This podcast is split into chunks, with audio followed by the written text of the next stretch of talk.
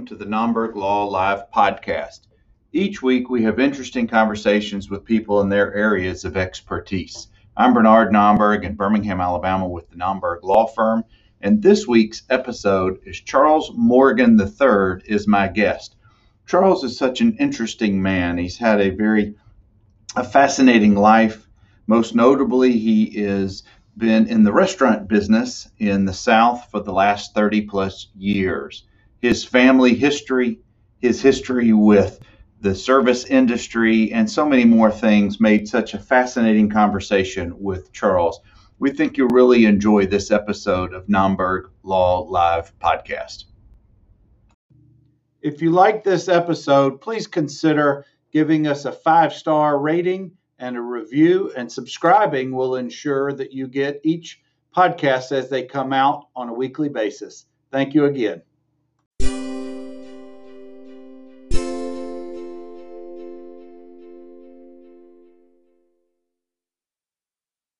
Yes, sir. Well, you, if you guys don't know uh, Charles or his family's story, then you have not been paying attention to what's been going on in Alabama or in Birmingham or in the South over the last several decades. But Charles is the founder and proprietor of Chuck's Fish, a very popular uh, restaurant that's in several parts of Alabama and in the Florida Panhandle.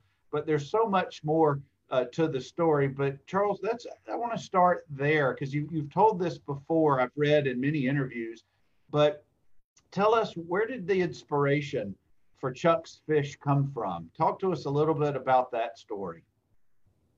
We opened Chuck's Fish in Tuscaloosa 16 years ago. I went to visit my oldest son who was in school there, and I had not been to Tuscaloosa in 30 years, and that's where I went to school too. Um, and we just stumbled upon the building where Chuck's Fish is. And I had read an article in the New York Times that had, had described why college towns avoid recessions. And I live in Destin, Florida, and we were getting ready to have one. And so we sort of took a flyer and uh, bought the building. And probably six months later, we got the restaurant open. We were, I'll never forget, I was with my mom, and a friend of hers had called and said, Well, what's he going to call the restaurant? Is he going to name it after his dad? And my mother said, she told me, she said, that's that would be very nice, but that's not a good idea because those people up there don't like your dad.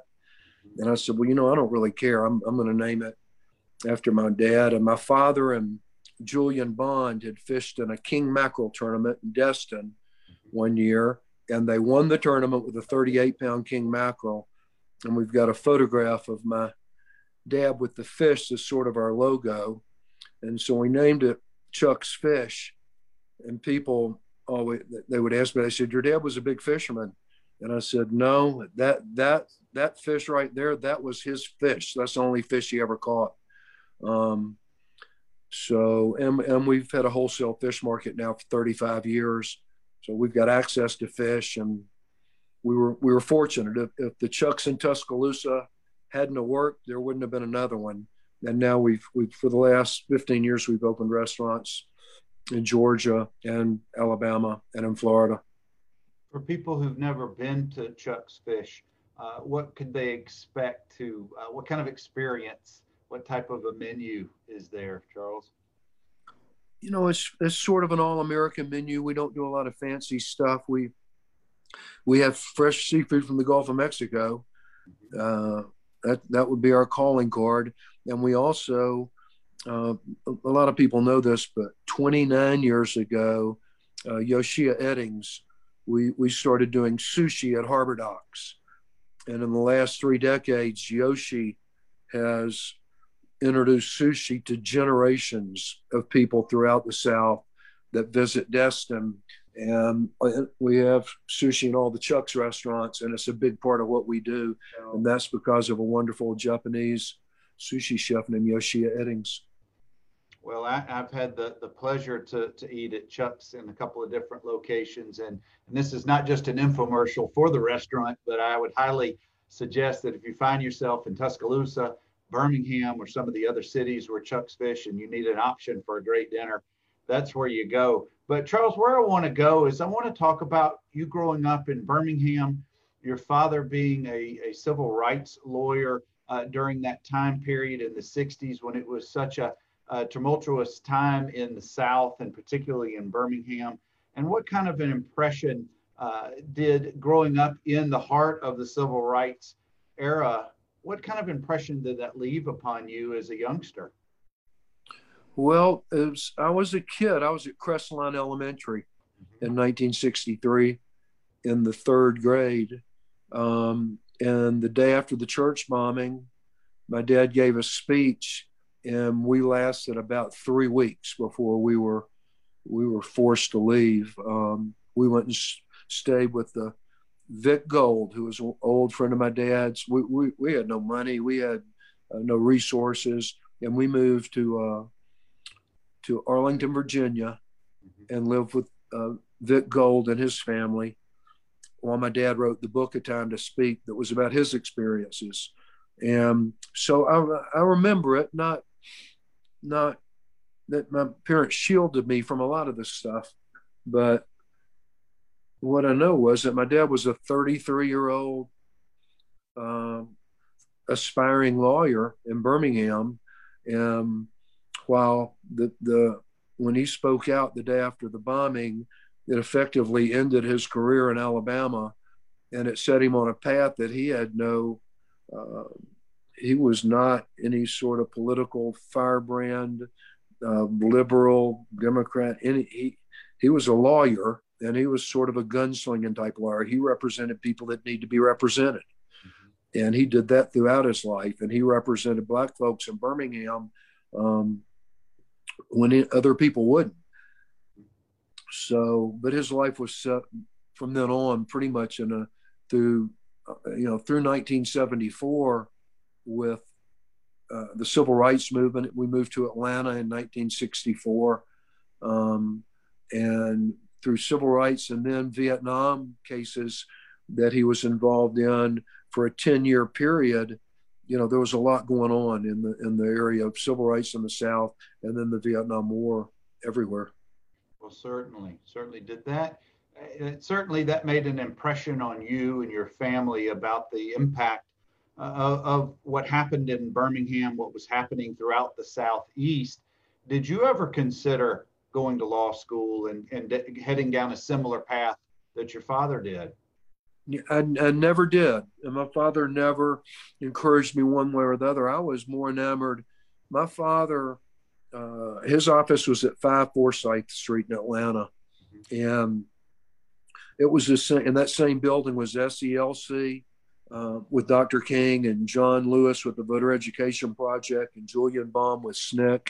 Um, there was so much going on in Atlanta. That's when the New York Times and the LA Times and the Washington Post and Time, they, they started a southern base of operations. Uh, and it was in Atlanta. And my dad, was very uh, astute and really good at dealing with the press and getting the press involved uh, with a lot of stories that otherwise, you know, if the press had not covered uh, the march from Selma to Montgomery, uh, no, nobody would have known about it. And the same thing with the church bombing. So I, I was amazed at the journalists that that I met around my dad um, because basically in journalism, to be a tried and true journalist, you have to have war reporting. Great journalists, whether it was through the world wars or through Vietnam, you had to be in a war situation. And the civil, to cover the civil rights movement in the South for a journalist was was basically war reporting. They were perceived to be outside agitators, which in a sense they were. Were they were reporting things that went worldwide that caused uh, our area to be under a looking glass that, and we didn't look so good.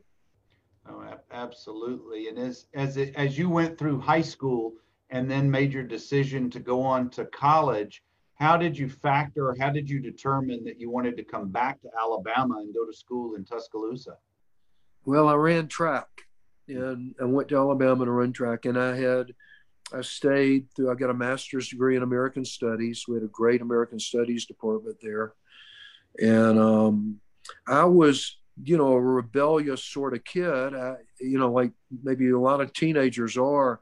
The problem that I had was it was impossible to be more rebellious than my father, and so I kind of, um, you know, I tell people my father was my hero, if, and, and if I'd had a, you know, a role model sort of, I tell a lot of people, and I was interested in journalism. I always admired Hunter Thompson Mm-hmm. And in, in retrospect, that's not probably a great role model for people to have, but he was a brilliant guy. So I was always interested in journalism and, and studied that at Alabama um, also. Well, I was going to say the journalism program at the University of Alabama has always been a very strong program, in my impression. And going there and then also running track, that would have made an attractive uh, pairing for any up and coming high school going to college uh, type kid. Did you ever experience any issues or problems when people learned who you who you belonged to, who your dad was when you were in Tuscaloosa? You know, I, I didn't really. I, I, I grew up through the fourth grade through high school in Atlanta. Mm-hmm. And you know, as you know, Atlanta's moniker was the city too busy to hate, mm-hmm. while in Birmingham was something else. And that's why I was in Atlanta when the Braves franchise came there, the Hawks, the Falcons. There was so much going on in Atlanta. Um, it was a great time to be there. It wasn't held by, back by the constraints that Birmingham had allowed to happen, where they didn't get professional sport teams because the black athletes couldn't stay with their teammates in hotels or eat in restaurants. So Atlanta was a different place to grow up. And uh, yeah, there there was always stuff. My dad was so outspoken, but nothing of anything that bothered me. Like I said, I admired my dad, and I was, I mean, I was, his politics stuck with me, and for better or worse, they've stuck with my children, his grandchildren. Well, and we live in an area in Northwest Florida that is every bit as conservative as where you live. Well, that's so we've we've dealt with that and been in business and dealt with it for many many years. Well, that's that's where I wanted to to head to next, Charles. Uh, for those of you just joining us or maybe watching us on replay, I'm talking with Charles Morgan III, and we're talking about Chuck's Fish. We're talking about civil rights era. His dad, Charles Morgan Jr., was a civil rights attorney and noted author. I've put in the comments section to the talk today a link to Chuck's Fish, so their website. I've also put a link in there to uh, Mr. Morgan's first book, a Time to Speak that came out in 64, I believe. But both of those are links that you guys can access uh, later on.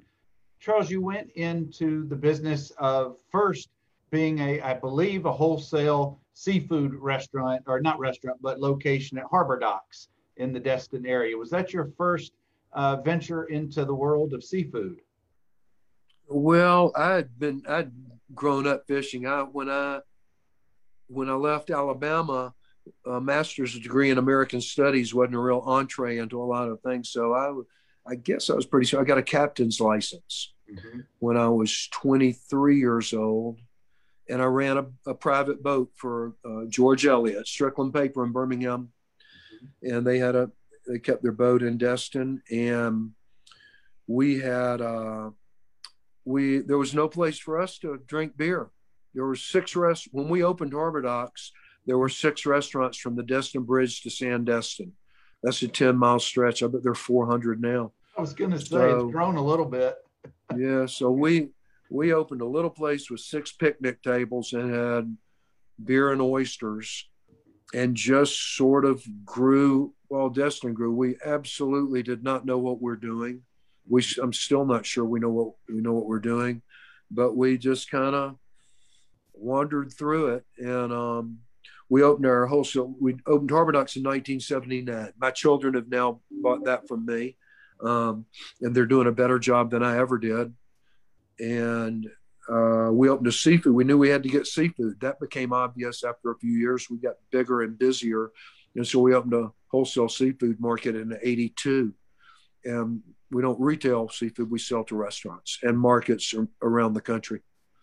Well, in the in the 40 plus years that you guys have been down in the Destin area, I know you've seen all of the growth, you've seen lots of changes, but about 10, 12 years ago, the discussions were about wages. And you were interviewed, and, and one of the comments that you had made about increasing wages for the people who worked in the restaurant and, the, and in the businesses, that it was the right thing to do. And that really, when I read that interview a couple of weeks ago, that really struck with me that they just sounded like the Morgan uh, family creed or the Morgan mantra, if you will. Uh, just thinking about, I had read your father's book many years ago, and talk to us a little bit about your thoughts about that, the right thing to do. Yeah, I, mean, I think it is the right thing to do. It's also the smart. It's turned out to be the smart thing to do, particularly after dealing with this pandemic. And I remember we had a press release and we talked about. I mentioned Henry Ford, mm-hmm. who was he was something else. You know, one one of the things they talked about when he built the Model T Ford, they asked if he was giving people what they wanted, and he said no. He said if he if he had given people what they wanted, what they wanted was a faster horse. Mm-hmm. And he started building cars and was known for paying high wages at a, at a time when industrial uh, the industrial world in our country was much different. And they asked him why he paid such high wages, and he said he wanted his workers to be able to afford to buy one of the cars that they built. And we want our workers to be able to eat in the restaurant in which they work.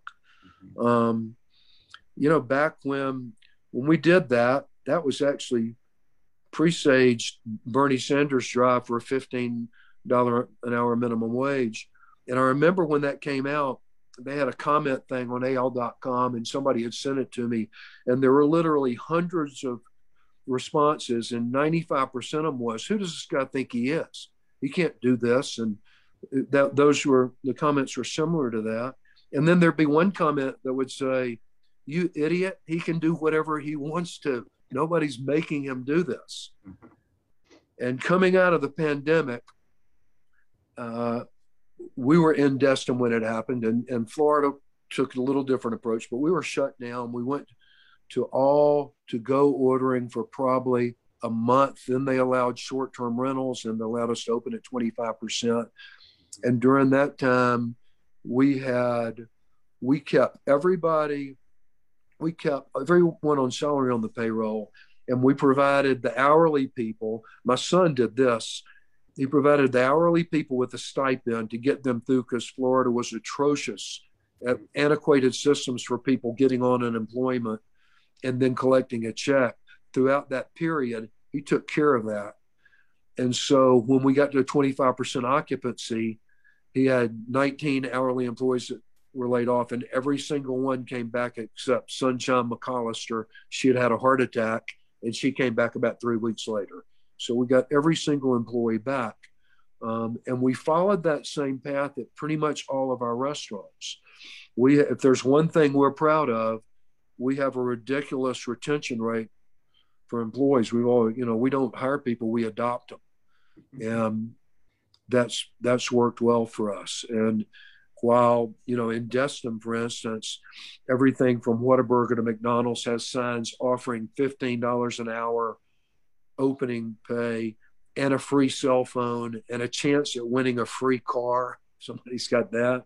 We've never had a sign of. I've always been when you drive by a place and you see a sign that says now hiring all positions.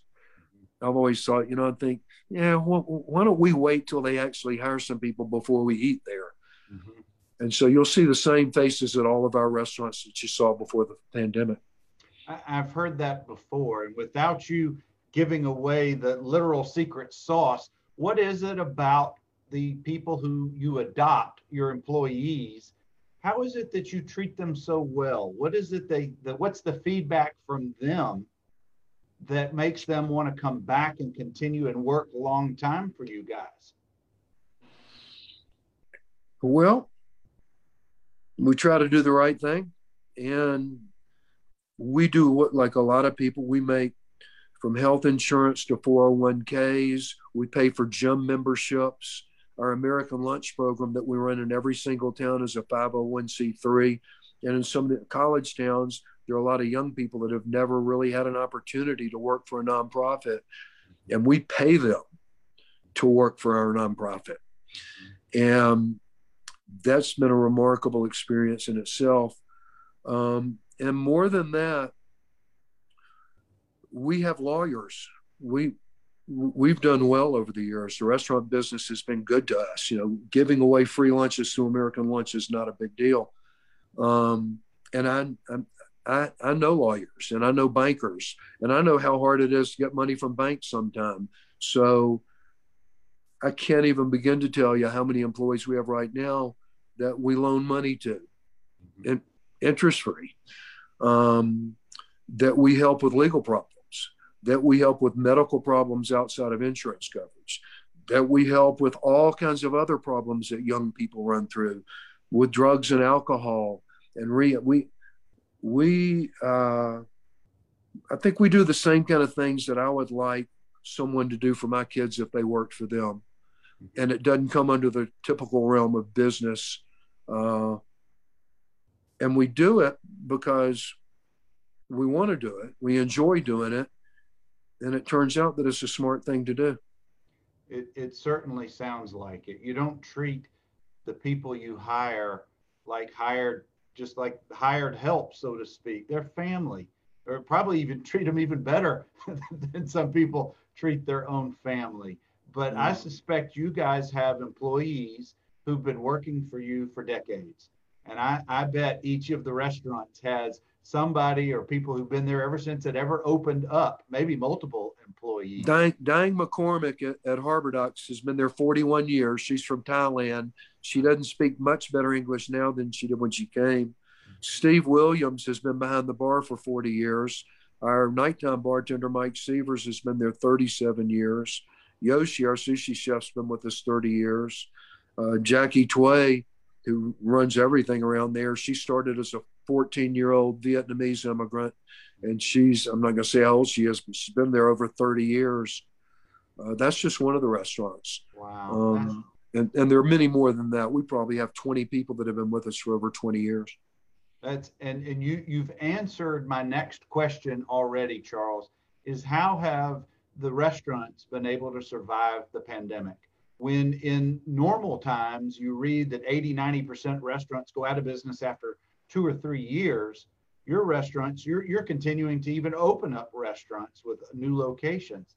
And it just, it's, it's an example of how to run a business the right way. So to your family, to your, your children and to yourself, we certainly commend you and hope that Chuck's Fish, Harbor Docks, and the other uh, ventures that you're in continues uh, to, to be there for so, so many. Now, if I go to the Chuck's Fish in Atlanta or in, in Georgia, is there a different experience than the one in, say, Birmingham or the one in Tuscaloosa? Or do you feel like you're in the same location at each place? Um, all the loca- the one in Athens, Georgia, where we have Athens, the Chuck's, is uh, it's a Greyhound bus. It was a Greyhound bus mm-hmm. station, and it's where the Freedom Riders started, stopped when they came through Athens. Um, and we own that building. We have another restaurant in Athens, also a five there. And one of the differences in Athens, you can't, um, you're likely to see Kirby Smart in there. Kirby's a partner with us there. He spent a dozen years with us at the Chucks in Tuscaloosa. So, um, no, Athens, Athens is similar to Tuscaloosa. It's a wonderful town. Um, and, and we've, it's just the same, basic same experience. Um, Dane Henderson, a guy from Destin, runs that. He's our partner in that store. He runs it. Um, they're all, all the Chucks are very similar. Charles, D- different, daughter. different structures, different buildings. The one in Mobile, the one in Tallahassee, the one in Birmingham is probably the least. It's definitely the. All the other buildings are 100 years old or older. Charles, my daughter, I have a young, my youngest daughter's a senior at the University of Georgia. We ate. She's in, smart. If she got in, she's smart. She, she is a smart kid, headed to medical school in a year. But we were there for Parents Weekend. We ate in the Chuck's Fish in Athens. Three tables over is Kirby Smart and his oh, family. Oh, he's there. You know, he's, he's there a lot. He was there. Excellent partner to have in a college football town. I, I suspect. I suspect so. Charles, as we conclude, we've got just a couple more minutes, and I really appreciate your time and sharing a little bit about your family story and your approach to business. I, I want, I'm going to ask you, this is a, an ask. If, if I want to start a business, whether I'm in the restaurant business or a law firm or whatever it may be, what are some principles that a entrepreneur, a new business owner may consider or should consider when they're trying to be successful, but they're just getting off the ground?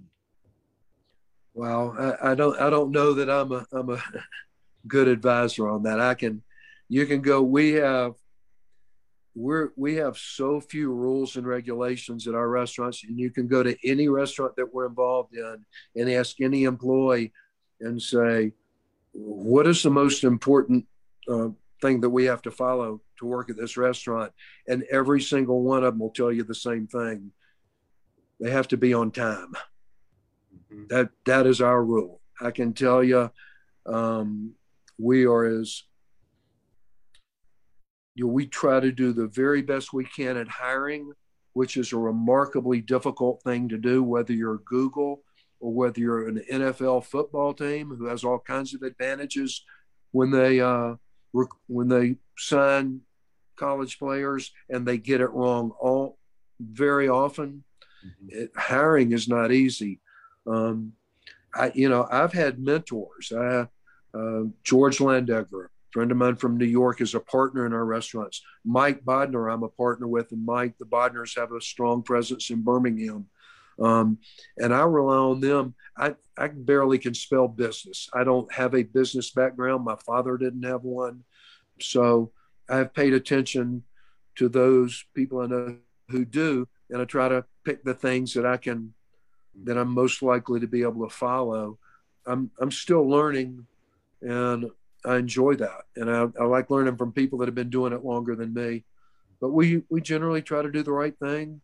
And, uh, I don't like the word uh, concept. I don't. I'm not big on. I'm not. When people mention say that I'm an entrepreneur, I am not an entrepreneur. I'm, I'm not that.